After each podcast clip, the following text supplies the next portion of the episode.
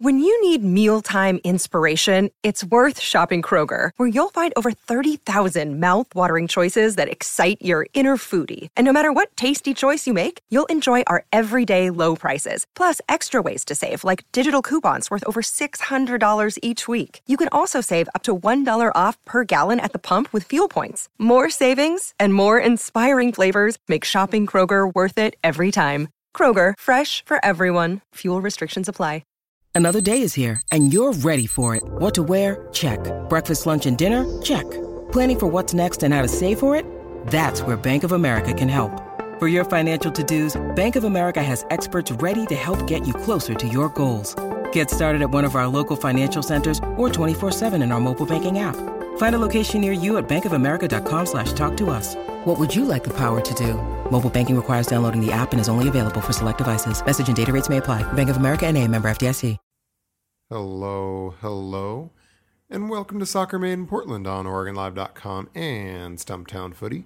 My name is Chris Reifer, and joining me, as always, the Timbers and Thorns beat writer for the Oregonian and OregonLive.com, Jamie B. Goldberg. Jamie B.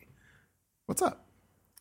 Um, I, I feel like I'm recording in like a sauna right now or something. Um, I just checked my thermostat, and it's I, I think still 93 degrees in my house.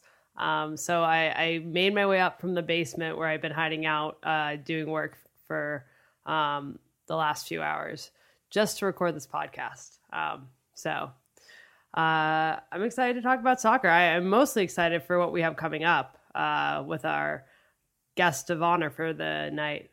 Yes, guest of honor. That sounds very exciting, and it is exciting for a good reason. Uh, but yeah, that that conversation it turns out took place in a nice air conditioned mm-hmm. room, so uh, nobody had any health problems during the course of that. Uh, the, the, the, this is going to be a little bit more touch and go over the course of the next uh, you know, you know, period of time that we're recording this. I fully anticipate I'm going to lose somewhere between eight and fourteen pounds uh, over the course of recording this. That's because it's really, really steamy outside. Yeah, I, am in basically the same place uh, you are. I, I, have no sort of air central air conditioning. Either. Uh, so, um, so yeah, like my windows and doors are open. Uh, turned off the fans for for you guys, but if you know if there's extra noise, that's how it goes. Uh, because I don't, I want to live through this podcast. Uh, that is important to me, uh, and, and, mostly I want to live to at least get to the other side of this next conversation that you alluded to, uh, and we've been like really, you know, drawing out the reveal here. Uh, Caleb Porter is here, n- not like right now, a while ago, several hours ago, but we talked to him today nonetheless. had a really good conversation with him, and so we don't want to make that you know, let's not draw that out anymore. Uh, here is our conversation with Caleb Porter uh, after the after the press conference today. Go ahead, enjoy it, uh, and we will see you just on the other side. Welcome back to the show, uh, Caleb Porter, coach of the Portland Timbers, uh, as I think everybody who listens to this podcast knows well. Uh, Caleb, last time we had you on, you were sitting in in dead stop traffic in, in, a snowstorm. I, I think it took you something like six, seven hours to get home that day uh, sort of extreme weather for Portland. Today it's like 107 degrees, so so so we're having you back just because we got to sort of celebrate the polls by having you on, on the show. Thanks for coming back. Thanks for having me back. I always like to do your show at least once a once a year. Um, like you said, completely different circumstance. It's good to be live with you guys. Yeah. Today, that's a first uh, versus on the freeway, and it's true. it took me six hours. Um, took me about 45 minutes to get from the training facility today. So I learned people in Portland. They have a, tar- a, hard time driving when it's snow or when it's hot or when it's raining. Which I like. What you covered there is basically like 300 days a year. So, so those 65 days where we got like 75 and sunny, we're, we're good though. Um, well, let's start off with the, the thing that's on everybody's mind right now. That's on the, the, the tip of everybody's tongues around MLS, and that's video assistant referee it's coming in uh, next week. The, the, this next week in the game against LA Galaxy, we're going to see it for the first time, sort of in action in a game that counts. Uh, we we now sort of have a fuller picture of what the protocol is going to be, what what the the things that are reviewable, goals, red cards, mistaken identity, uh, penalty kicks. Um, and also how it's going to happen, kind of a hybrid system between having the replay in the booth and then also the referee on the field looking at it.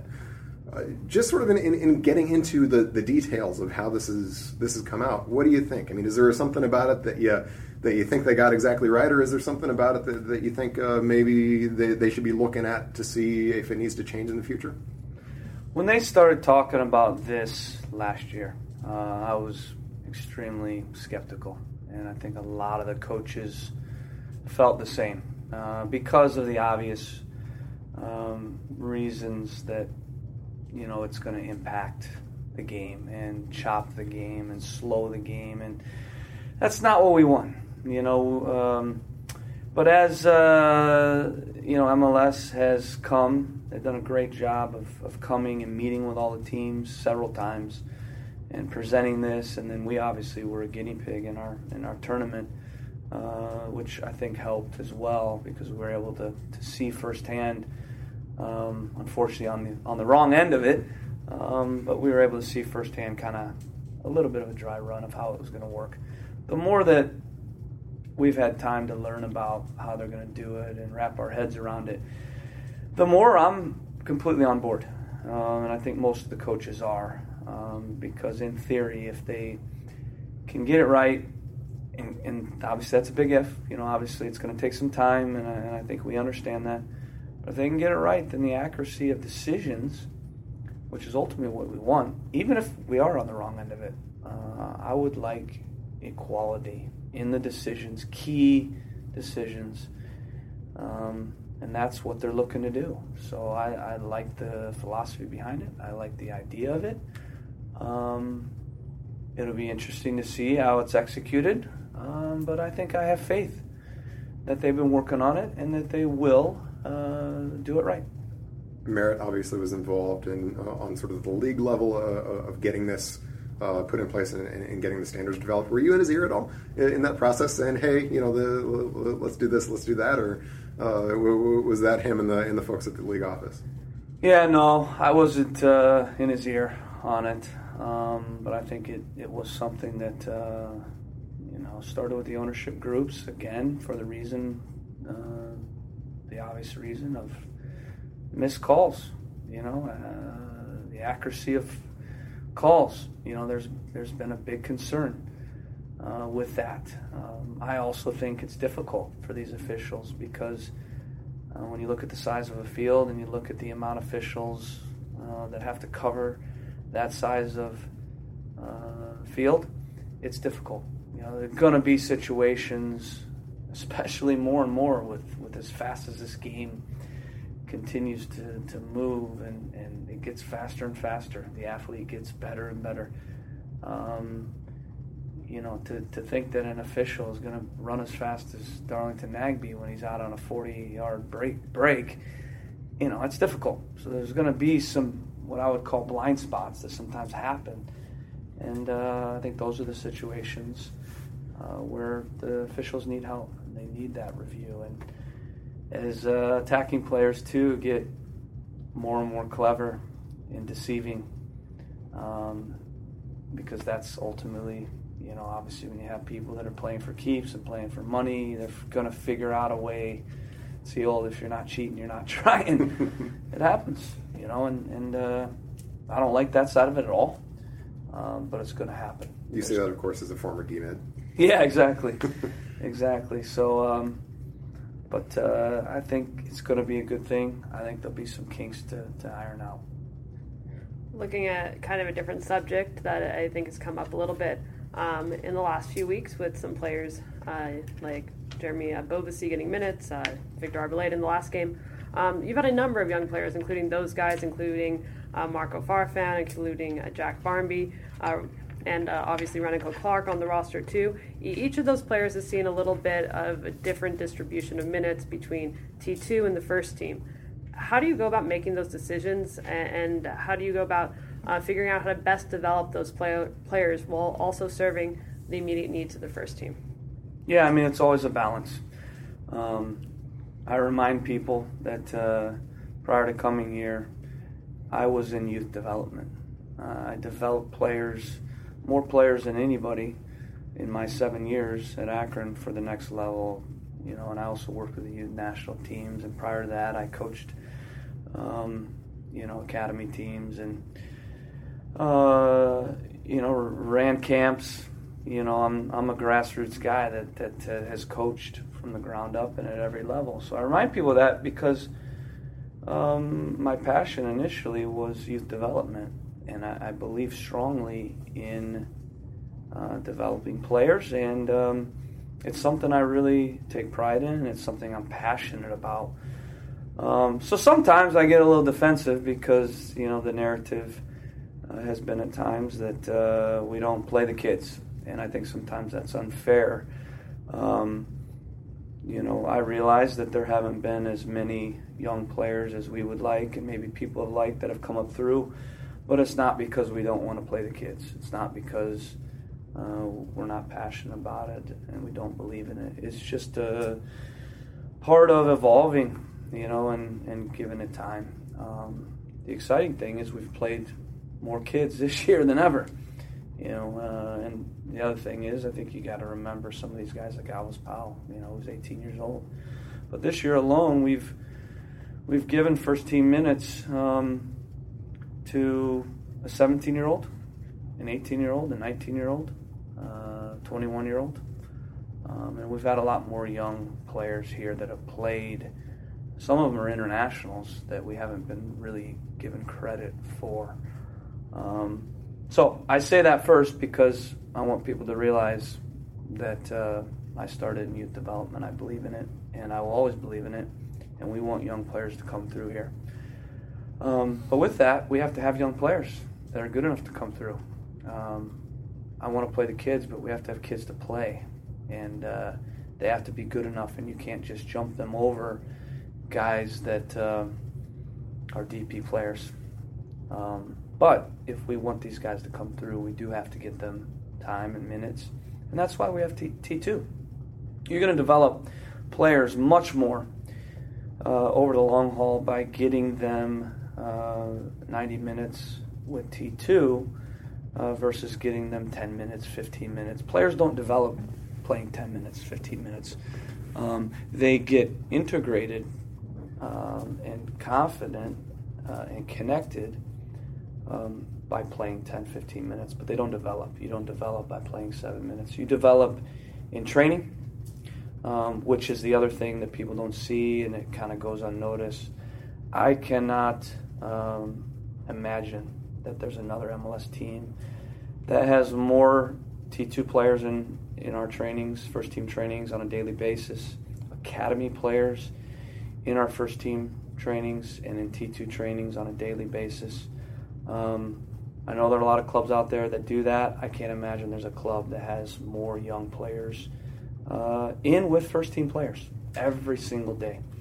And those players are being developed in training, and people aren't seeing that. And that's why when you see a Jeremy go in and play, it doesn't happen by accident. It happens because he's been playing with T2 and he's been training with the first team every single day, and we've been managing him. We've been, uh, you know, myself and the staff have been doing extra work with him, functional training with him.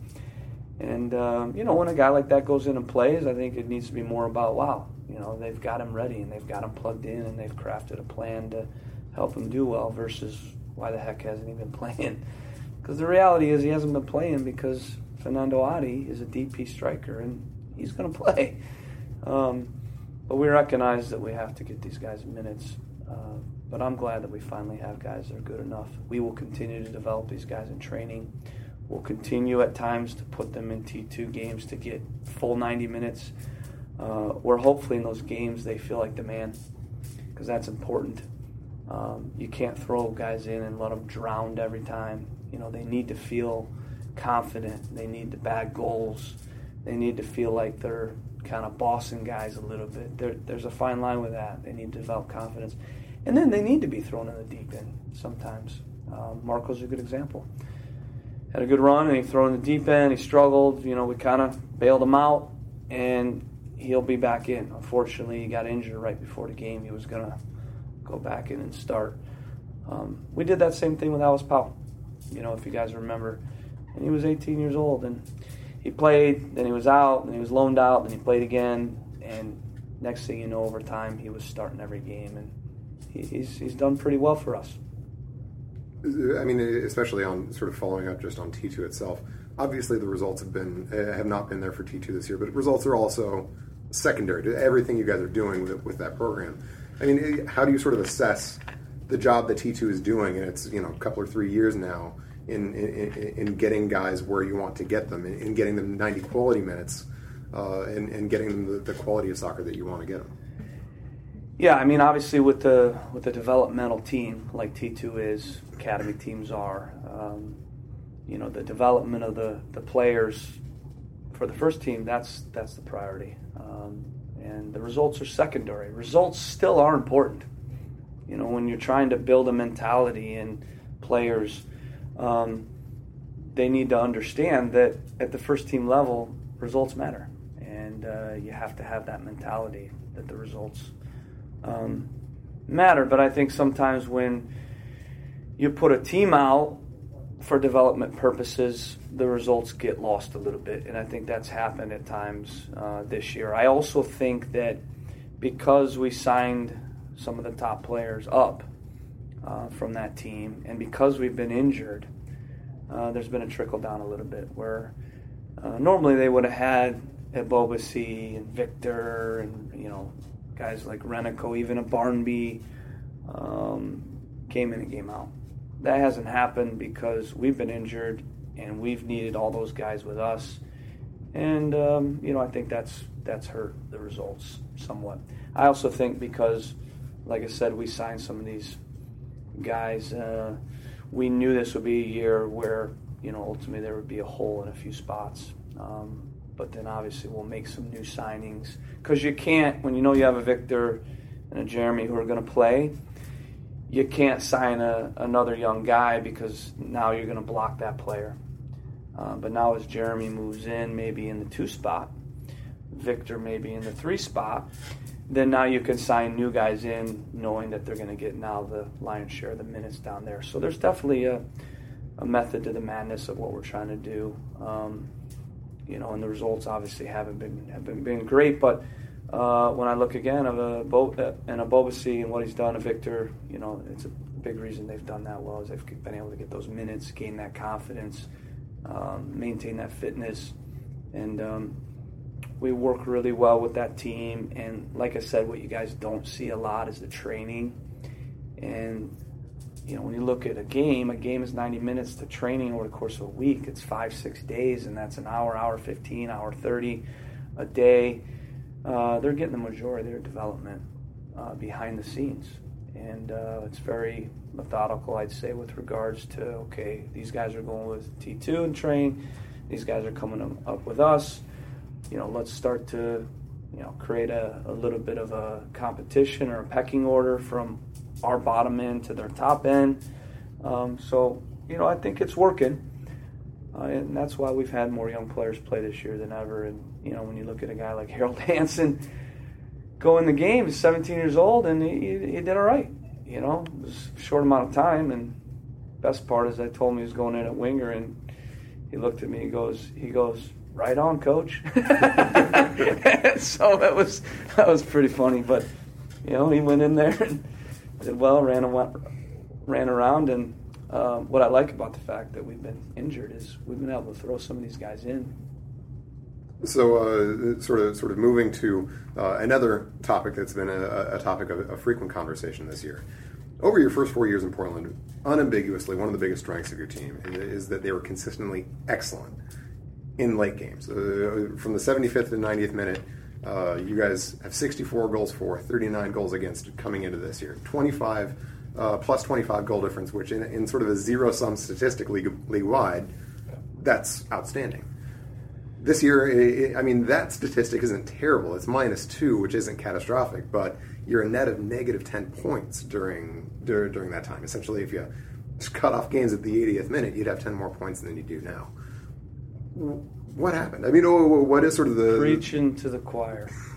preaching to the choir. What do you think that difference is? Uh, very disappointing. Um, obviously, it's one of the things we talked about, and ironically, in, in our meeting today, we always kind of do like a third of the year meeting, and we're basically at the two thirds mark, and we have a third left. And you know, we're aware of all those trends. We're aware of the KPIs, and and uh, you know, there were basically three things that we felt we needed to improve in, um, based on the two thirds and what we've shown. You are who you are, and you know, it's not me saying it. We have data and analytics to back up those things, which is why we always, you know, analyze everything because it's important to, to analyze those things and to be aware of those things. And I know um, how important it is to be able to close out games, which is why I've always prided my teams on being mentally very strong, starting and ending games, um, and, and getting the first goal and, and those things. And, and so, you know, number one thing is we have to be better defensively overall. Part of that's personnel, lack of chemistry, but we've given up far far too many goals. The balance of our team that's a team thing. It's not just a back four thing. It's a team thing. Um, it's been a, a, bit interesting though because when I look at the overall in recent games, when you look at how many shots we've given up, and you say if you look at our shape and from a coaching standpoint, a lot of games I'm going, how do we give up that goal? And it seems like we've been on the wrong end at some moments where uh, it's been unlucky, and I, I, I hate to and hesitate to always say luck, but there is some luck involved, and I think it will turn if we continue to defend like we've defended. But we have to defend better. We've given up too many goals. We've scored plenty of goals. So if we can tighten up defensively, um, big part of that is the back four and getting that chemistry and getting the top guys in. Um, I think we've defended better than ever from the front.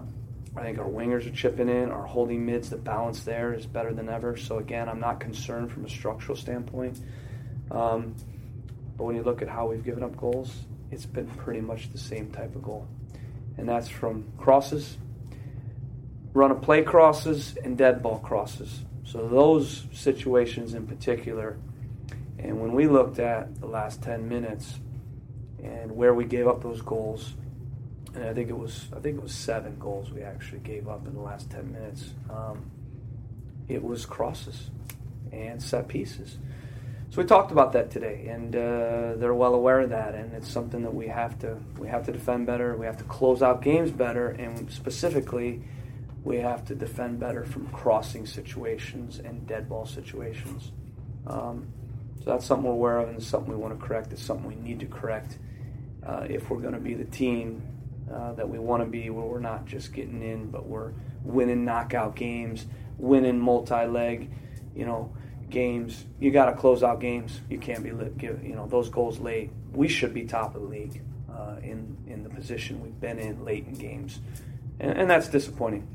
Um, I don't look at it, look at our team and say, yeah, we're in fourth and we're happy. I look at where we should be based on making a few more plays. And the last the last game is a good example. Um, you know, obviously Seattle's a good example. Colorado's a good example. Dallas on the road is a good example. Um, so can we not foul as much? Okay, which gives teams a chance. Uh, can we not drop as deep at times late in the game, which invites a cross deep? If there is a cross, can we get the lineup better can we attack the ball better? Can we get some help from our goalkeeper? Those are all things that I think we can do better. Looking ahead to the game this weekend, um, Sigi Schmid obviously was on, uh, had his first game as the coach of LA last week against Seattle. He'll be on the bench again this weekend here in Portland. How do you think that changes the Galaxy, and how do you expect Sigi to put his mark on that team? Yeah, I mean, I think um, it's tough, obviously, when a coach gets uh, fired mid-season. I mean, these are colleagues of ours, and you know, you, you empathize uh, for Curt. Um, but that's not my club, you know, and they made that decision, and uh, the results weren't there. So, you know, you can understand why it happened. I think they made the perfect decision because when you're hiring a guy mid-season, you need an experienced coach that's used to stopping the bleeding and, and can steady a ship. Um, young coaches, it's kind of like the Sam Allardyce, right? He's the guy that's hired always to stop the team from being relegated. You know, so uh, it's a smart decision because of Sigi's experience. And you know, the analogy I use is when the ship's gone off course slowly, you got to recorrect it slowly. You can't just, you know, a young coach would yank the wheel and turn it all around. It needs to be slow and steady corrections, and you know he'll build on the defending, in which he has, and you'll get that tightened up. and he'll slowly balance the team and release the attack, and you know I think it'll be little corrections. I think he'll calm the locker room, and I think he'll steady the ship. Hopefully, it's after our game. Oh, the guy that even over the course of a difficult period for you guys uh, has undeniably broken out is Sebastian Blanco. I think what four goals, three assists now in the last eight in his last eight appearances. Um, and that's not something we saw from him early in the season. Definitely a bit of, uh, of a slow start uh, from him over the course of the first couple months. What do you think has caused that that turnaround? It's been pretty dramatic. So so clearly it's been kind of a light switch coming on. Uh, what do you think has, has flipped it for him? I think it's two things. The first thing is just the natural um, settling that happens with players. They get more comfortable um, with the players around them. They get more comfortable with what the coach the coach expects of them. I think there were times where, because he's such an honest guy, you know, he was he was being too honest, if that makes sense. You know, in the winger position, balance is important, but you you have to pick your moments to be free, and um, so I, I think you know at times his honesty defensively had hurt his attack. Um, now he's doing both. He's still defending, which we need out of him, but also, you know, he's he's getting forward. So he's found that balance, um, and I think that's from just the understanding what we want. I think it's also learning the league and you know the confidence that he's gained. Every player, no matter what level, they need to. They need time to gain confidence and to get comfortable and, and to just go and play and not think about everything being new, uh, especially with attacking players. So I think that's probably the biggest thing. Um, but I think the other thing is you, you can't overlook the fact that he's just scored more goals from, from the left. Um, and uh, it's the same thing I, I say about Darlington Nagbe. Um, Darlington will score more goals from the left because he'll be in a, a shooting position with, on his right foot a lot more. Um, and so I think that's a big, big reason. You know, when you look at the goals he scored, he scored uh, his first goal at the 10, and I think he scored all his other goals from the left wing. Um, other than the expected acquisition of Larrys Mabiala and, and, a smaller move bringing in uh, Bill Tuiloma, you, you guys have been relatively quiet during the transfer window uh, that ends next week. Do you expect that to remain the case, or do you think there is some possible movement uh, for you guys still out there? I think it's more a question for Gavin because he manages the cap, and um, in my discussions with Gavin, uh, there's no cap space, um, so that's why we haven't had any movement. You know, we obviously uh, we had know, budgeted to, to add a central defender. Uh, took us longer than we wanted, but I think we got the right guy. Um, pretty confident in that, in the way that he's played already. He's, he's built for MLS. Larrys is going to be a really good ad and a great pairing uh, with Ridgie. Brings athleticism, strength, pretty good on the ball, you know, but he's a hammer, you know. So we knew we needed that. Um, we felt our team, you know, was was pretty well set, um, and there's no cap. So that's the only reason there's been more uh, no movement. If we're able to free up cap, then we would make a move, and there's perhaps some options on that in terms of players that we could move, maybe open up space, and then add a piece in a position where maybe we think we can improve. Whether that happens will depend on whether or not you know we can move a piece. But we do we do feel like we have a good enough team when we're healthy, and, and that our depth is good enough when we're healthy. Um, you know, to to stand pat and to be where we want to be with the team that we have. Um, there's one position in particular that I, I would personally like to upgrade. Uh, I won't comment on what position that is uh, for obvious reasons, but uh, everywhere else, when we're healthy, I think we're we're uh, good enough, talented enough. The problem is we haven't been healthy, so I think that's been compounded a little bit because when we're playing the third, fourth guy, then you're not talented enough. And so I think then that exposes a little bit, you know, or at least gets the conversation going where we need to add pieces. Uh, once we get healthy, I think, you know, we'll be where we have to start the year. I think that's the only difference in some of the results, uh, you know, after the start of the year was we were injured. We lost guys. Caleb, thank you so much. As always, we appreciate you joining uh, the podcast. As you noted, live this time. Uh, we'll let you get back out, hopefully into an air-conditioned office for the rest of the day. Uh, yeah, thanks for stopping by. Thank you. Thanks, guys. It's good to talk to you in person. You, you, nobody can see it yet, but uh, both of you look really nice, really professional. Chris is in a tie, a bit like me. I'm looking unprofessional. no, I, I think shorts and the polo are, are what everybody would want to be be wearing uh, today. So again, thanks very much, and, and we'll catch up again soon. Thanks for having me on. Once again, a big thanks to Caleb for coming back on the show.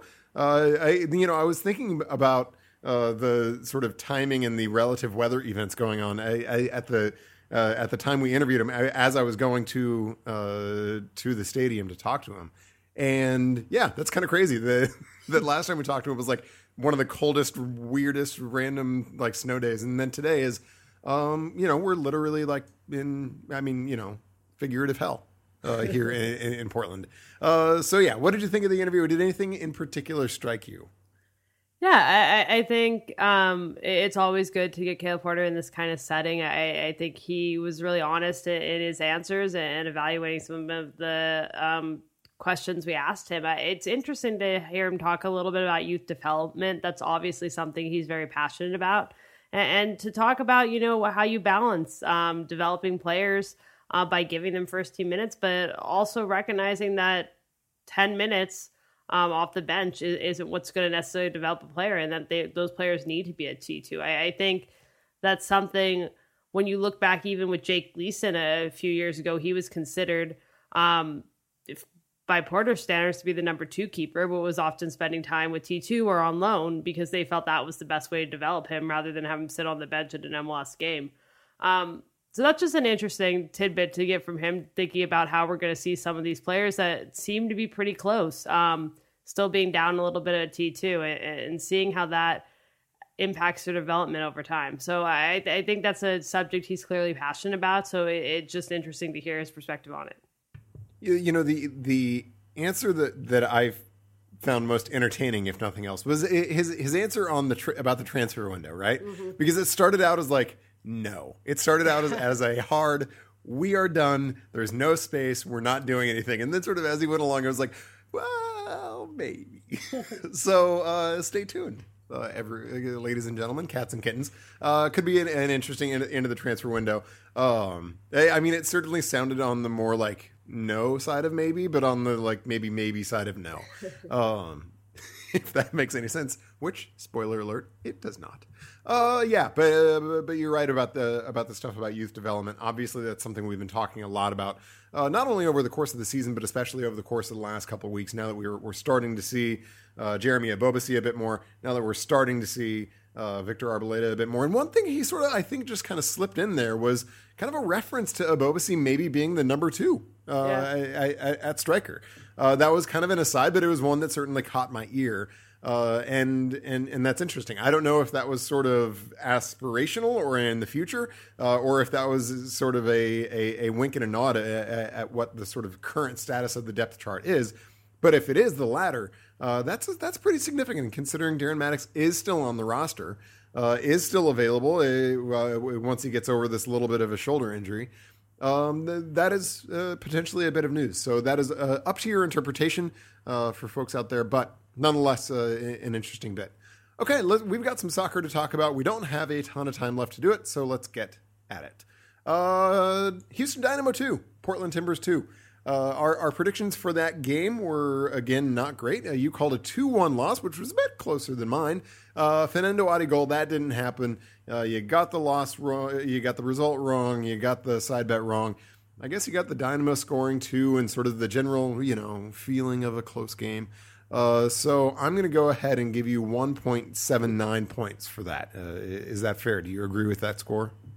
Sure. Uh, okay. I, I, was expecting zero, but I'll take the one point. yeah, well, you know, I mean, I guess something like that, you sort of got to take what you can get, right? Uh, and I am going to take nothing because I called a three-one loss for the Timbers. Uh, although I did, I did say Victor Arboleda was going to get his first MLS goal, which, like, I, I said that as like although, uh, which which sort of in some way suggested that maybe there was some like essence of correctness. Uh, no, they, there there is no essence of correctness there at all. Uh, that was I you know I as I was reading back on it, I just thought that was an interesting side bet. Um, but interesting does not make for correct, and so I get zero points.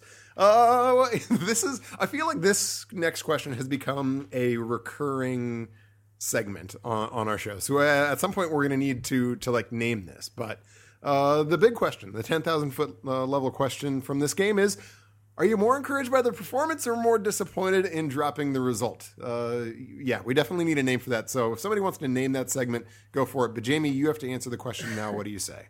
this one's hard for me. I, I, I, feel like I usually lean more on one side or the other. Um, it's a big point on the road. The Timbers are only the fourth team this season to go to Houston uh, and actually pick up points. And to score two goals there, that was uh, that was very surprising. So you look at the performance, you look at the result, and, when you just look at that and ultimately what the Timbers are walking away with, that is a good situation. That is honestly the best I was hoping for going into that game. Um, and so I, I guess I'm going to lean on that side. Um, I'm more encouraged because the Timbers were dealing with adversity still. They were playing in a very tough place, uh, eh, playing on uh, short rest, and it just didn't seem like this was the game that they were going to get get this done. Um, with, with, some of the players and Nagbe starting playing on short rest. Um, but they did. So I'll lean more on that, but we're seeing this trend uh, of conceding late goals and dropping points. Uh, Caleb Porter said today in the interview uh, if the Timbers weren't conceding those late goals and he recognizes it, they'd be first place in the Western Conference. And so that's really disappointing to see the same trend happening over and over and over again. Um, which which is why this decision makes it hard for me. Uh, because it's Houston, because it's a point on the road, because they were dealing with players on short rest coming back from the Gold Cup, continuing to deal with injuries. I'll take the performance, I guess, but that that late goal thing is becoming really tiring the late goal thing is becoming really tiring, and it's. I mean, you know, it's it's the story of the season right now, right? I, mean, it, it is it is what road form was to 2016. It is to 2017 right now, uh, and so it it you're you're right. It's hard to get over that. This one, this one felt a little bit different to me because, to be honest, I I didn't really feel like the Timbers were ever sort of in in in a spot where they were sort of like hanging on to the game uh, in many ways, like I, you know, and, in thinking back over the game, not only do I, I, I, think the the draw is in some ways a little bit harsh on the Timbers, uh, but like it it didn't feel like they were just just sort of grasping on to that two one lead, even like it did to some extent in, in Vancouver. Uh, the Timbers seemed like they were in pretty good control. They, they they weren't bleeding a lot of chances by any means. They weren't really bleeding very good chances. Uh, what the Dynamo had were not great chances uh, over the course of the game, and e- even over the course uh, of that last, you know, fifteen or twenty minutes or so.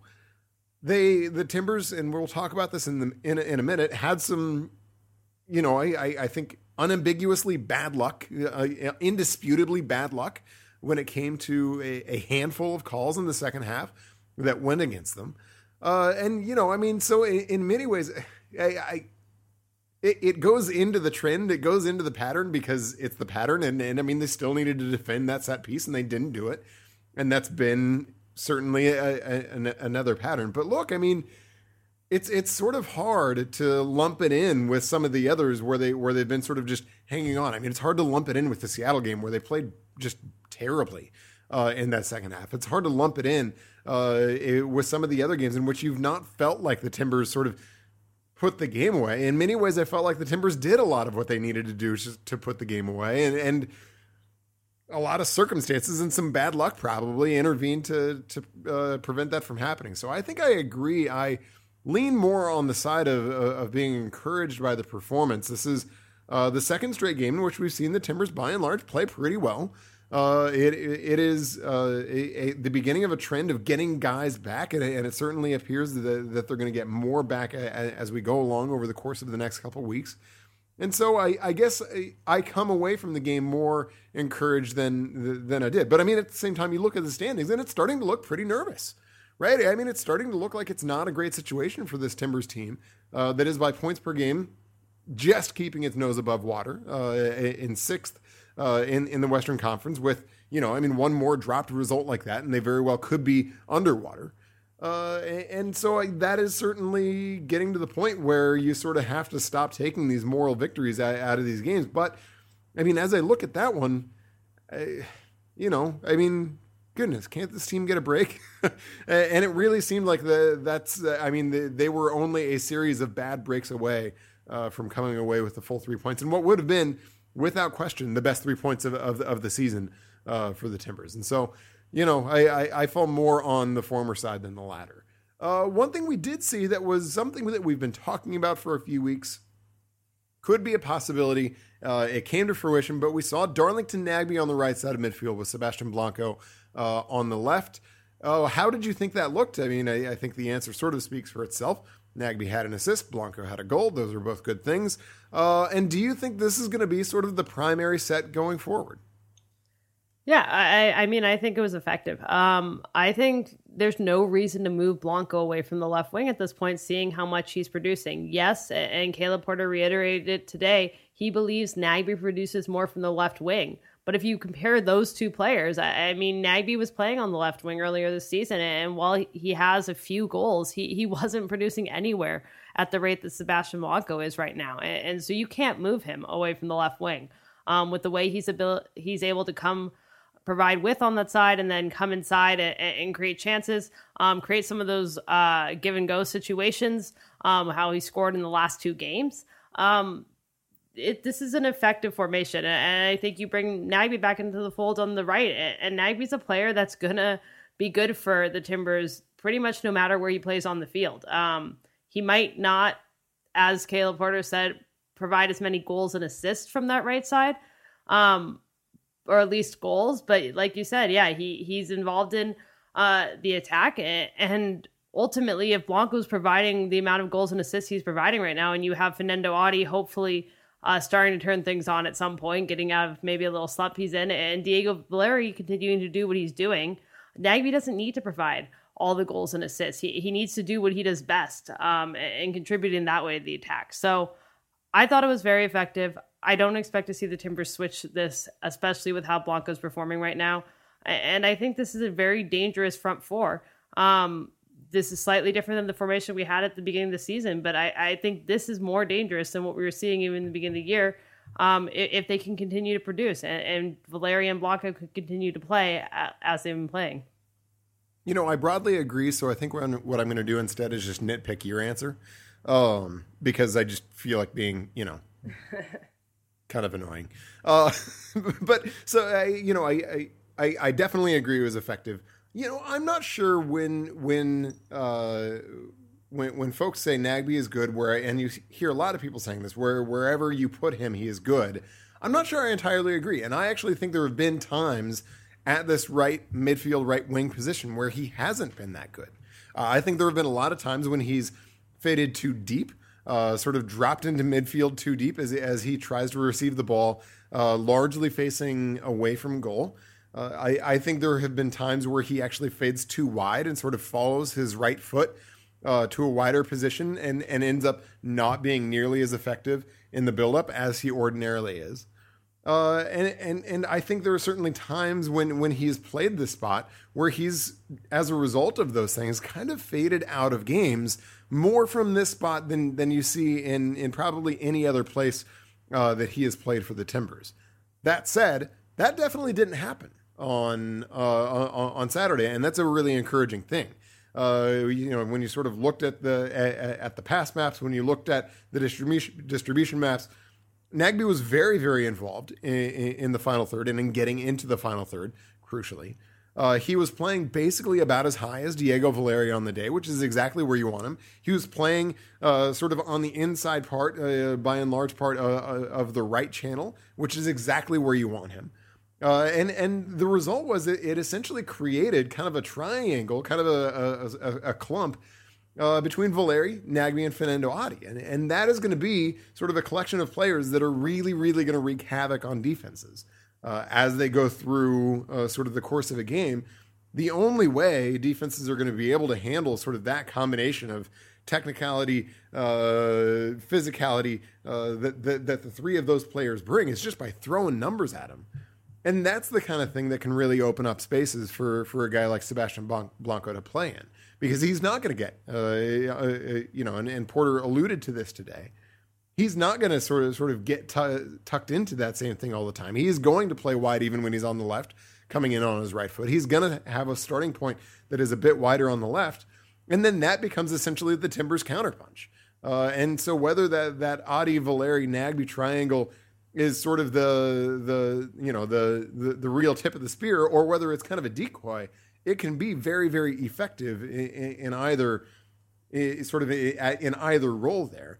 Uh, and then you have one of the hottest attackers in MLS uh, as the guy that's going to punish teams when when they they collapse defensively, when they get uh, too compact defensively, and then he's going to find the spaces that are going to be that are going to be vacated by the defensive midfield. He's even even by the right backs if they're really trying to stay tucked in uh, and, and, and keep their eyes uh, on, on Nagbe, Valeri, and Adi. So uh, that I think is a very encouraging sign that, that Nagbe was really able to be sort of on the front foot, part of that sort of collection and collective, and, and and part of that triangle that I, I think has the potential to really really hurt uh, Timbers' opponents' defenses down the road.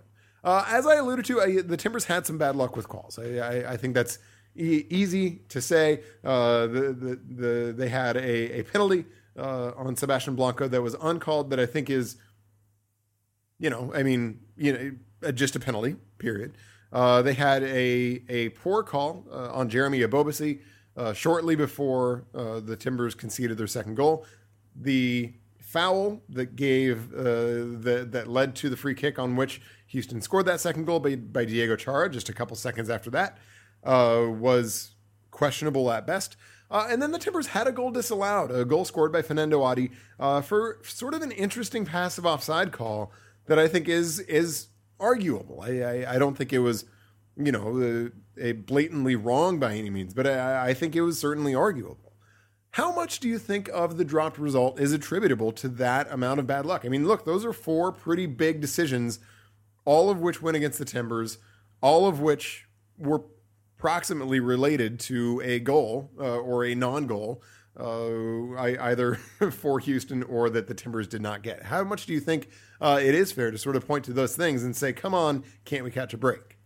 Yeah, I think this was a typical game for the Timbers in terms of calls not going their way. I, I think the Adi one, which I think got the biggest play after the game, um, was of those probably the one I agree with the most. Um, it was the one that I, I think was most defensible. Uh, I, I, think some people might not have understood exactly what the call was when they initially saw it. Um, but I do think that one you can kind of defend. It, it's unfortunate that they called it so late afterwards. Um, but when you listen to the referee's reasoning, you can kind of at least make that argument for that call. Uh, the Blanco one, I think, should have been a penalty, and obviously that changes the game. Um, and that's something that maybe you you look at the implementation of video replay coming this weekend. Had it happened a week earlier, the Timbers might have been walking away with three points out of Houston because I, I don't know if you're going to have. Uh, they might give the Timbers that penalty. I, I don't think it would have made a difference for the Chara call because that wouldn't that did not lead directly to a goal, so that wouldn't have been something that they would have been able to review. Um, but I think that call was questionable as well. And, and I, I, think uh, I agree. Um, I, I, think the Ebobisse one was probably um, C one was it was probably the most questionable of them all of the ones you mentioned. So yeah, uh, there was a lot of bad luck for the Timbers. And when you look back at those calls, you, I, I think you have to say that it's just unlucky those didn't go their way. There, there was you would hope at least a few of those, given how questionable they were, would have fallen the Timbers' way, and they could have had a genuine outcome change on the game. So let's hit the injury report now and shift our focus leading into next week. Uh, we have uh, sort of five major players, I think, on the injury report that are worthwhile of an update. Let's start with Liam Ridgewell, who it sounds like he returned to training this week. What do we know about him and his availability? How soon will that be? Yeah, uh, he's back in training this week. Porter said he's been participating in full training, made it through a hard training session today, which was a really good sign.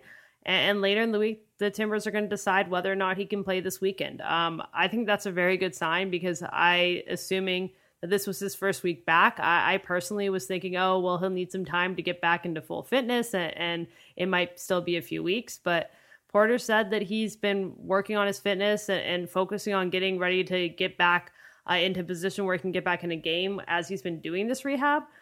And if he's healthy, he's going to play. So I, I think um, it's he's not for sure going to be there in, against the LA game, but Porter definitely made it sound like he could be in there.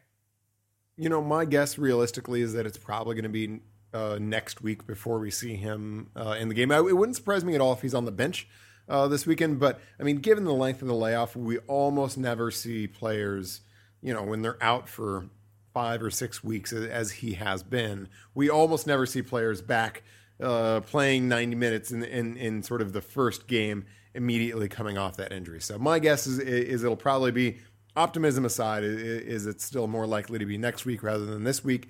Uh, but you never know. Uh, you know, you know. I mean, clearly they're keeping their their their mind open uh, as to that point.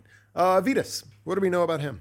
Yeah, it sounds like he's also back in training, and Porter said he expects him. Um, he, he was likely to be available for selection this weekend. It, it, sounded like last week they just didn't feel like he was close enough, um, but he was on the cusp even then. Um, and now he's back in training. So uh, I think more so than Ridgewell, based on what I heard from Porter, I, I think we'll probably see Vytas in in the game. Marco Farfan.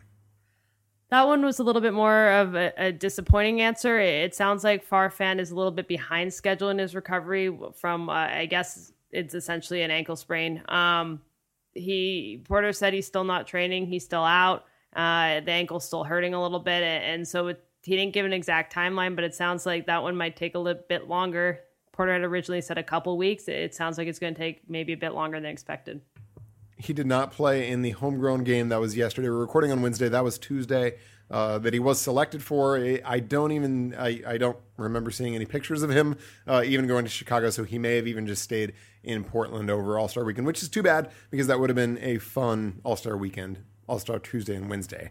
Uh, but but that would have been a sort of a fun, cool experience for him. Which, so it's unfortunate uh, if he didn't get that opportunity to at least travel. But uh, also unfortunate that he didn't get to play because that would have been fun. Uh, Dairon Asprilla. What do we know about Asprilla heading into this weekend?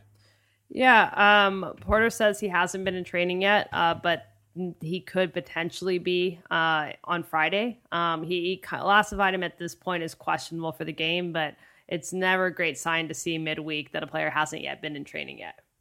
You know, and he is the kind of guy that the the layoff has been short enough, uh, and the position is right uh, as as a winger that you know if he does get into training Friday and it looks good and it looks good again and still feels good again on Saturday, you could definitely see him on the bench, maybe being available for ten or fifteen minutes uh, or, or, something like that. Uh, but yeah, I mean, generally, you know, if you're just coming back into training on Friday before a Sunday game, you're cutting it a little bit on the close side. Darren Mattocks. Uh, Porter said he was doing better, um, I believe. Um, but I, I, I, he didn't give us a for sure indication as to whether he'd be able to play in the game. Yeah, a little bit more ambiguous on that one. It sounds like it was a shoulder injury that he picked up at some point in the Gold Cup experience, uh, and that they're giving him some time on. Uh, so yeah, I mean, uh, you know, obviously the Timbers would like to have one of Mattocks or Asprilla available. If not, uh, Victor Arboleda will be sort of the the, the first winger. Uh, Victor Arboleda and Jack Barmby will be the first wingers off the bench. I think it's fair to say those two are roughly neck and neck uh, in in that competition. Maybe with Arboleda taking a little bit of a lead over the course of the last few weeks. Uh, so you know, I mean that that'll be something to watch to be sure. If neither Asprilla nor Mattocks are in the team. Uh, Timbers versus LA Galaxy. The time of this game has changed. Uh, if you are going off of an old printed schedule or something like that, uh, it's going to say one o'clock in the afternoon. That is wrong. Don't show up at one o'clock in the afternoon. You will miss the game. Uh, it's now going to be at 11 o'clock in the morning. This is because, of course, as we've seen before uh, the heat issues, especially with the turf at Providence Park. They wanted to get it into the morning so that it has a little bit less exposure to sunlight, leading into the game, so that the uh, so that the ambient temperature is also just a little bit uh, lower. Uh, for the Galaxy, the biggest absence is going to be Jelle Van Damme. He's suspended for the game uh, as a result uh, of, I think he got a second yellow or red card uh, in the game against Seattle uh, last week. So he will not be there. That is a massive, massive loss for the Galaxy. When he's been out, they have struggled mightily in defense, and and so uh, that is a really significant uh, bit for the Galaxy. We, I don't think we know right now whether Jonathan Dos Santos is going to be uh, available to make his debut for the Galaxy, and even if he is, uh, for how long he is coming off an offseason, albeit it was an offseason in which uh, he played with Mexico at the Confederations Cup. So I mean, is he going to be available for 90 minutes? I don't I would guess not, uh, but is, is he going to be available for some period of time if the Galaxy are, are able to get the paperwork sorted, sorted out? We'll see. Uh, the other piece of news for the Galaxy, of course, is that Sigi Schmid is now uh, coaching them. Uh, as you heard Caleb Porter talk about uh, a little bit ago, uh, he opened his LA his second LA Galaxy tenure. That that is sort of uh, I think that was his first coaching job actually in MLS was was with the Galaxy. Uh, if I'm remembering my relatively ancient MLS history correct. Um, but in any, in any event, you know, he uh, was hired uh, uh, sort of in the middle of last week, sort of odd timing coming off uh, the long Gold Cup break. Hired right before the, the game against Seattle with just a couple days to prepare. And he went and he got a lovely 0 0 draw. Uh, against the Sounders. That suits the Timbers just fine. Uh, both both of those teams dropping points. Um, but yeah, so that is how he started against his old team, and now comes up to face his old and like semi new rivalry. Although this rivalry with the Galaxy is mostly about like sick internet memes uh, more than it is about you know actual rivalry. Uh, a few questions. Let's start off with Jared. Jared wants to know who do you think is most likely to leave first, Darlington Nagbe or Fanendo Adi? Um, it's interesting that uh, Merritt Paulson tweeted out recently that Adi's contract goes uh, a bit longer than we expected. We thought it was up uh, at the end of next year. It sounds like it is up uh, a little bit further down the road. Um, so that changes the dynamic because I, I thought it was very likely that Adi could be gone this offseason simply because it would make most sense for the Timbers to try to transfer him at that point and, and get uh, the most money back uh, from that investment. Um, that said, I, I still think if I was going to pick between one or one of those players, I, I think probably Fanendo Adi. I, the Timbers showed last year that they are willing to at least shop Nagbe around, willing to uh, look at offers if they come up. Um, but but I think that I, I, just think that it's more likely we're going to see Adi leave at some point. I, I, think he still probably has ambitions to play in Europe um, ambitions if he can get to a higher level team and, and help him uh, also uh, get maybe more of a look from uh, Nigeria as well. Um, and, I, I, think it's a good sign that we're we're seeing the Timbers starting to, you know, we're seeing Jeremy Ebobisse get a, a little bit more playing time now and showing that no, he's not there yet, but might be a decent succession planning for Adi uh, in the future. Um, obviously the Timbers could also go out and get another designated player uh, in that position uh, if Adi moved as well. Um, so I guess I'm leaning with Adi, but but it's actually a little bit harder to tell now, uh, given that his contract uh, goes through longer than we expected. There's another big factor we learned about today that I think plays into this on the Nagbe side, and why I'm gonna uh, I'm gonna have a slight lean toward Nagbe.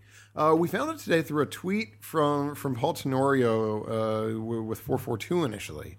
Uh, that it sounds like there was some allusion in Don Garber's press conference at the All Star game today uh, that MLS is at least considering, or perhaps is, raising the the amount of allocation money that a team can get through a transfer of a player overseas. Right now, uh, the cap is a, a, team can get only up to six hundred and fifty thousand uh, dollars in allocation money from a transfer the, that is a, a, challenge in particular with respect to Darlington Nagbe because he doesn't fill a DP spot. If, for example, the Timbers transfer Darlington Nagbe uh, out, they would have considerably less salary cap space to work with in order to replace him than if they did uh, transfer somebody like Fanendo Adi out, uh, who occupies a DP spot. And, and of course, his transfer would then open up a DP spot that the Timbers could turn around and use in order to replace him if MLS does that, if MLS raises sort of that that, that sort of limit of, of allocation money that, that can be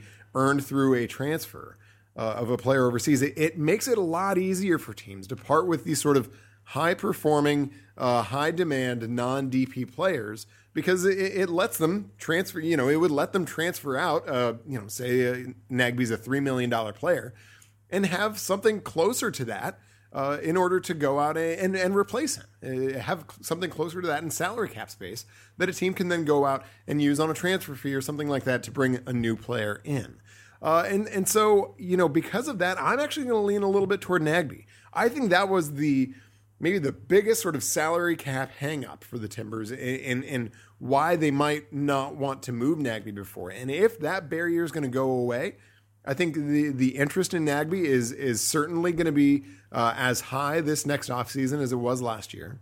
Uh, and I think the Timbers will be a lot more inclined to listen to offers. You know, I mean, it was reported last year that, that Celtic offered somewhere in the ballpark of $3 million uh, for Nagbe. And frankly, even though that was a number that I, that, that I said at the time, and I, I think history bears me out, that doesn't make a lot of sense for the Timbers at that point, it's not an unreasonable offer for somebody like Nagbe. And, and I think if uh, if things sort of get loosened up as far as the allocation money that you can get for a transfer of him, look, I mean, somebody comes around and makes a $3 million offer for him next year. Uh, I, I, think the Timbers would consider that. Uh, so I'm going to lead toward Nagbe uh, on this issue for that reason. Josh wants to know Blanco, Valeri, Nagbe, and Adi. Do you still think this is one of the best front fours in MLS? Yeah, I think it can be. Um, we haven't seen all four of those players playing their best soccer at the same time in a while. Um, Blanco's finally turning things on. Valeri has been doing really well. I, I think last game, it, you look at Valeri, um, Nagbe, Blanco. Adi just isn't contributing the goals right now. And, I think if you can get Adi out of the slump and, get him to start contributing the goals, and you look at already the attacking performance this team had um, in Houston, yeah, the, I think this team is uh, has one of the most dangerous front fours in MLS. Uh, you just need to get to a point where you're having all four of those players doing what they do best and, and contributing how uh, you want them to. Yeah, I think the answer here is clearly yes. I don't know if they're the best front four in MLS. Uh, you know, I mean, we can make arguments about that, and I mean, sometimes it's even hard to because some teams go with more of a front five uh, and and there are different shapes. But I mean, if you if you talk about a team and their sort of top four attacking talents, uh, I think there are probably somewhere between 18 and 19 teams in MLS that would that would trade theirs for the Timbers right now. I I, I think that is a very very potent uh, front four that scored a good number of goals, even though I think for uh, periods of time they they haven't been firing on all cylinders this year, uh, especially uh, as you pointed out with Fanendo Adi. So yeah, I mean if they can get to the point where they're firing on all cylinders, gosh, I mean, you know, I, I think absolutely they are. And even with not being uh, sort of, sort of at their peak form, uh, I think they're still definitely, definitely up there. Jeanette wants to know how many games will Liam Ridgewell play this year? I'm going to go with 16. Um, that would be seven uh, more games this year. The Timbers, I believe, have 11 left. Um, I'm not convinced that he's going to be able to play every game. I'm not convinced he's going to come back this weekend necessarily. Um, but even so, uh, at least one game is going to be on short rest. Maybe that's a week that Ridgewell doesn't get, but but I'm also not convinced that he's going to stay healthy for the entire time. That he's not going to at least pick up another knock um, that'll take him out for a game or two or three, um, because that's just what we've been seeing from Liam Ridgewell over the, the last year and a half. So, um, 16. Okay, I'm gonna I, you know I'm gonna say 18, 19, 19 is my number. Uh, I don't think he's going to play this weekend, but you know what? I'm going to, for absolutely no reason at all, show some faith that he's going to be able to stay healthy from here on out. Uh, and I'm going to say he's going to play in every other game. And so he's going to play 19 games. Uh, he's going to help the Timbers because he is, when he's healthy, uh, still a good player. And that is going to be a net good thing. So I'm, for no reason whatsoever, going to say Ridgewell is going to play uh, every other game, in spite of you know the overwhelming amount of historical evidence that suggests otherwise. Uh, Sean wants to know. This is the, the this is I think a very easy question. Is a wrap a sandwich? No, Jamie. No, it's a wrap. I, I mean, okay, that's that's that's fine. I you, you correctly identified that word. Um, do you do you have any rationale to to, to support that? I, mean, I, I just don't think of it as a as a sandwich. I don't feel like I put the same things in a wrap as I put in a sandwich. I don't see myself eating a peanut butter and jelly wrap or anything. I don't know. I, I don't think of a wrap as a sandwich. I think of them as two distinct, uh, different types of lunch food. Uh, I mean, it's interesting you bring up peanut butter and jelly because honestly, that is about the only sandwich that I could I, I could imagine like not making into a wrap. Uh, I I mean, you know, that's my point. you have to make all the sandwiches into wraps. Are, are, are you a, are you a big PBJ eater? Yeah, I love at it. this at this stage of your life. peanut butter it might be one of my favorite foods at this stage of my life. It's peanut butter jelly time. Peanut butter jelly. Also, when I haven't go- gone shopping, I usually still manage to have peanut butter and jelly somewhere. So That's it's a, it's a go-to. uh, what kind of peanut butter are you? Are you like a, a, legit peanut butter person, or are you like, hey, no, give me the whatever the uh, the like Skippy uh, kind of stuff? No, I still buy like Fred Meyer brand, but I try to buy the one that's like only the ingredients are only like peanuts. Peanuts. Um, right. I try to buy the healthier version, but I, I don't like go for the most expensive one in the aisle. That's very fair. That's generally where I am, but like once in a while I'll have the you know the Skippy or the Jif, uh, and it is just it is so good. it is so like sugary and delicious um, that, that it's a it's a nice little guilty pleasure. Uh, but the answer here is clearly no, and and and here's my rule on this: if the outer layer of of whatever sandwich thing uh, you're having is one piece, and it and it and it reaches both sides. It is not a sandwich. Uh, I think that a, a sandwich should need to have two sort of flat uh, or you know sides that that that, that in, envelop whatever is on is on the inside or or, or that you know I, I, guess bracket whatever is on the inside.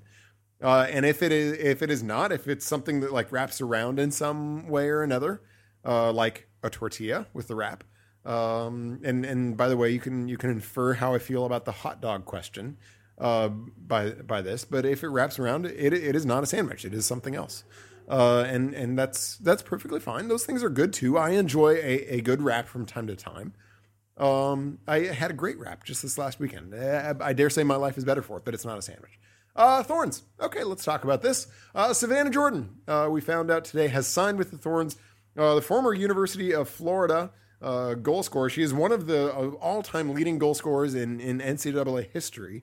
Scored just bunches upon bunches upon bunches of goals. She was the second round draft pick for the Thorns uh, this last year. A lot of people didn't think she would be here at all this year, uh, and that maybe she was essentially a future draft pick for the Thorns to bring in next year. But she is now here, uh, and because uh, she is a Thorn, and every Thorn has to go through this rite of passage, apparently. Uh, she is also immediately on the injured list. She's on the 45 day DL. It sounds like retroactively to a couple weeks ago because she might be eligible to come off it by the end of the month. What do we know about that in particular? Yeah, so Mark Parsons essentially said that she's been signed for a couple weeks and, and immediately put on the DL. It just wasn't announced for whatever reason until this week. Um, so that's why it's kind of retroactively uh, that she's been on the 45 day disabled list. She just hasn't been officially announced on the team for whatever reason.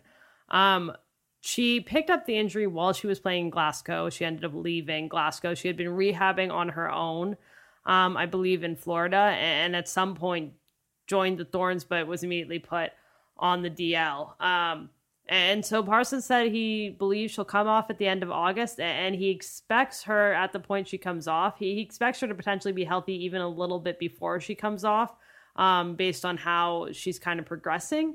Uh, and so he's hopeful that when she's healthy, she'll when she gets off that DL, um, she will be ready to play, and we could see her in games uh, in early September.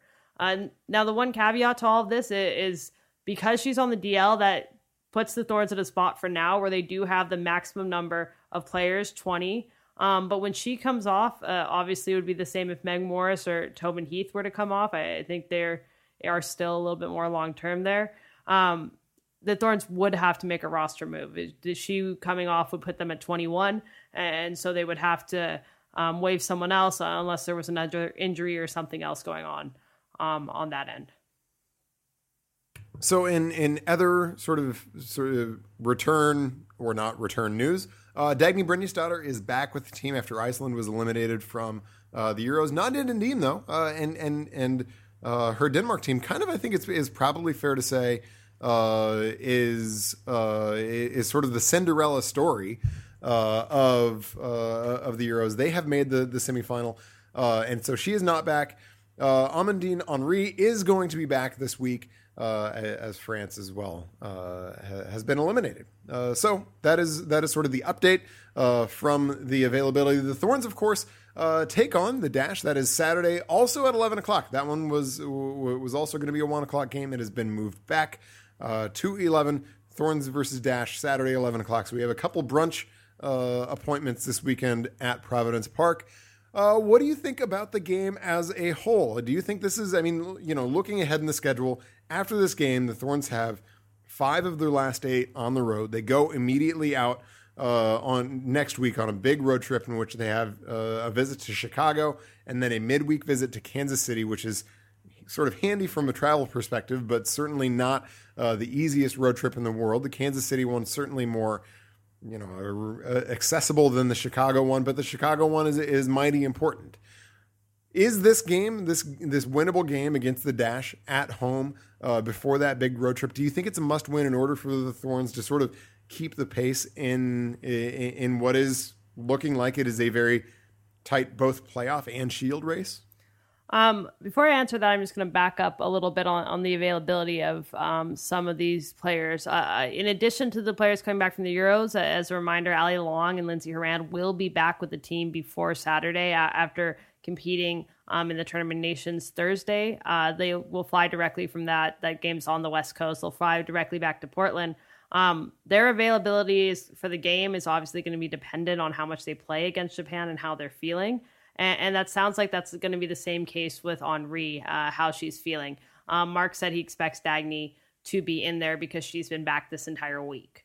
Um, in terms of the game, I, I do think um, I think if the Thorns' goal is just to make playoffs, then maybe this is not a must-win game. I, I think they can lose this game and still sneak into playoffs. But if their goal is to compete for one of those top two spots, it is to really make a push at the end of the season uh, ensure that they're going to be in playoffs and, and try to push to host a game.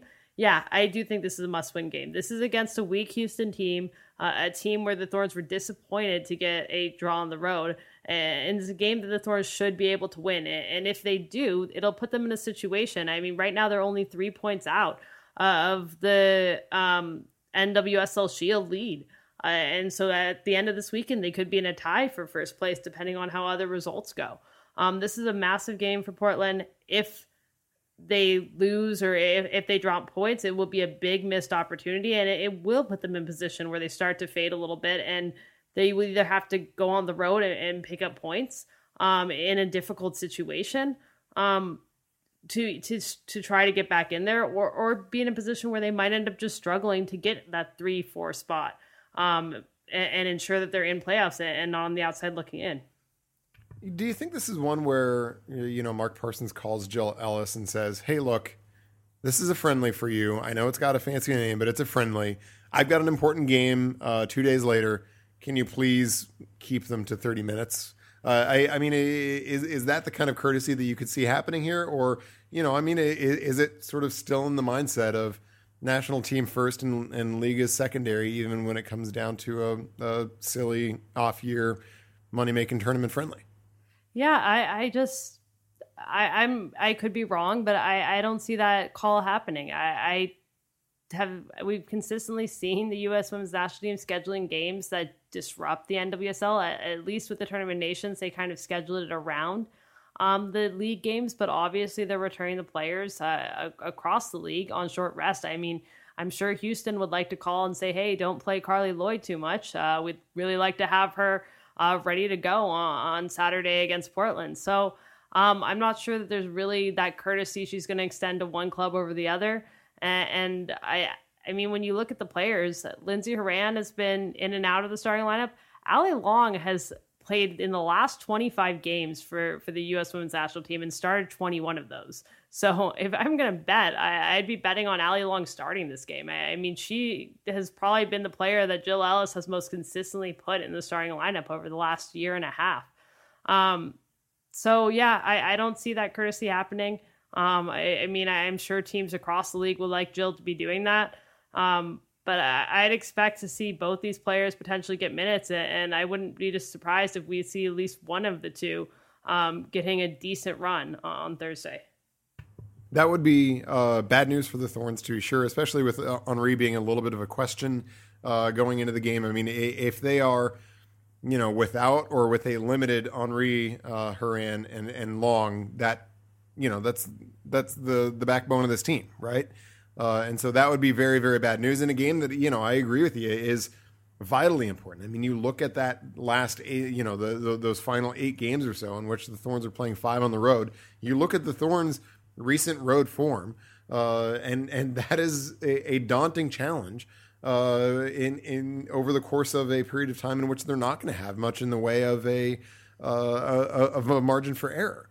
And so this is a huge game, and to be without, I mean, two of the Thorns' unambiguously best players, arguably the Thorns' two best players uh, in Horan and Long, if they, for example, both go, you know, 60, 70, 80 minutes on Thursday, and then being asked to turn around uh, on, on Saturday at 11 o'clock, that would be an awfully big ask to the point where I'm doubtful uh, it would be it would be made.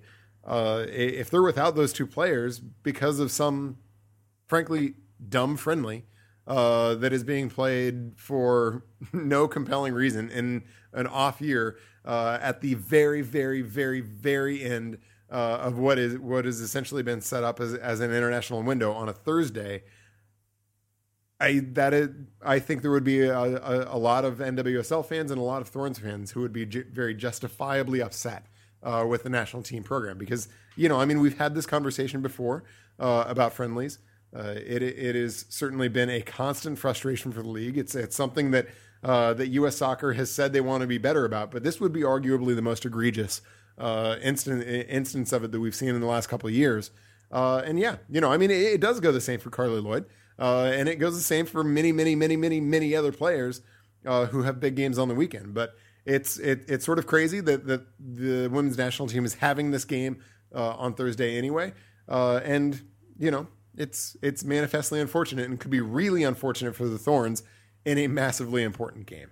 Uh, okay, let's get predictions uh, done and out of the way, and then we'll get you all off and headed into uh, a weekend of soccer. Uh, let's start with Timbers versus Galaxy. Uh, that is, as I noted, going to be Sunday at 11 o'clock. Jamie, uh, what is your call for that game?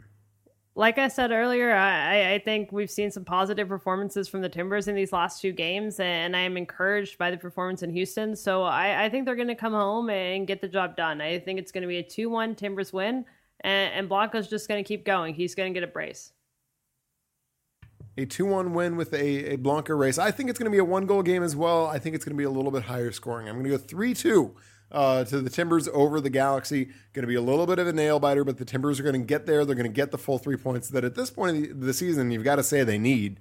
Uh, and I'm going to say Fanendo Adi is going to break out of the slump. Uh, and he's not only going to do it with uh, with one goal, he's going to do it with one of his uh, signature braces. So 3 2 Timbers, Fanendo Adi brace. Thorns v Dash. That is next. Uh, it is Saturday at 11 o'clock. What's going to happen? Um, I think I'm being a little bit optimistic that the Thorns are going to have some of their midfield intact for this game. So we'll see how that turns out. But um, I, am going to predict that that's going to happen. And, and, because of that, the Thorns are going to be able to um, just demolish the Dash 4 1 win. Um, and, and Hayley Raso um, is going to be one of the goal scorers. I'm going to go 3 1. I am also optimistic, but I mean, I, I guess more hopeful than optimistic uh, that the Thorns will have that mid, that midfield together. Uh, and I'm going to say they're going to win this game 3 1. Uh, and you know what? I, I, feel like going out on sort of a, a random little limb or tangent. I'm going to say Emily Sonnett is going to come away with an assist in this game. So 3 1 Thorns, Sonnett assist. You call 4 1 Thorns with a Raso goal. Uh, the fantasy update uh, third place, Timbertown. That is Lie uh, up into third. Uh, he is sitting on 2,020 points, uh, 2020 with Barbara Walters. Uh, that was a terrible joke. Uh, second place is Beer City FC. That's Benjamin uh, with 2,037 points. Uh, first place, Big Hearts Rest Balls. Still, Aaron, a little bit narrower gap this this time around, 2,057 points, but still a nice, comfortable 20 point lead. I had kind of a catastrophic week last week. Uh, I fell down to 30th, or excuse me, 32nd, even more catastrophic than that. Uh, but you just cannot get it put together uh, to actually play in this game. Uh, so you still have zero points, which is the last, the worst in the league. Uh, and yeah, so that's the end of the podcast. Well, we are Soccer Main Portland, of course. Uh, you can find, uh, once again, I should say before we move on, thank you again to Caleb Porter for coming on the show. Always great to have him on. And, and, and usually we find we're able to find sort of an off week or something like that where they don't have anything going on. So thank you to him for coming on in the middle of a week in which he's preparing for a game as well and, and, still being really forthright and candid with us. We very much appreciate that. Uh, and I hope you all enjoyed uh, enjoyed that interview. But yeah, we are Soccer Made in Portland. You can find us on Stumptown Footy. You can find us on OregonLive.com. You can find us uh, and subscribe to us on iTunes and Stitcher. Uh, thanks to everybody who sent in the questions and, of course, for tuning in. Enjoy the Thorns game and the Timbers game. Two games at Providence Park, Saturday and Sunday. We'll be back next week to talk about all of that. And until then, as always, take care.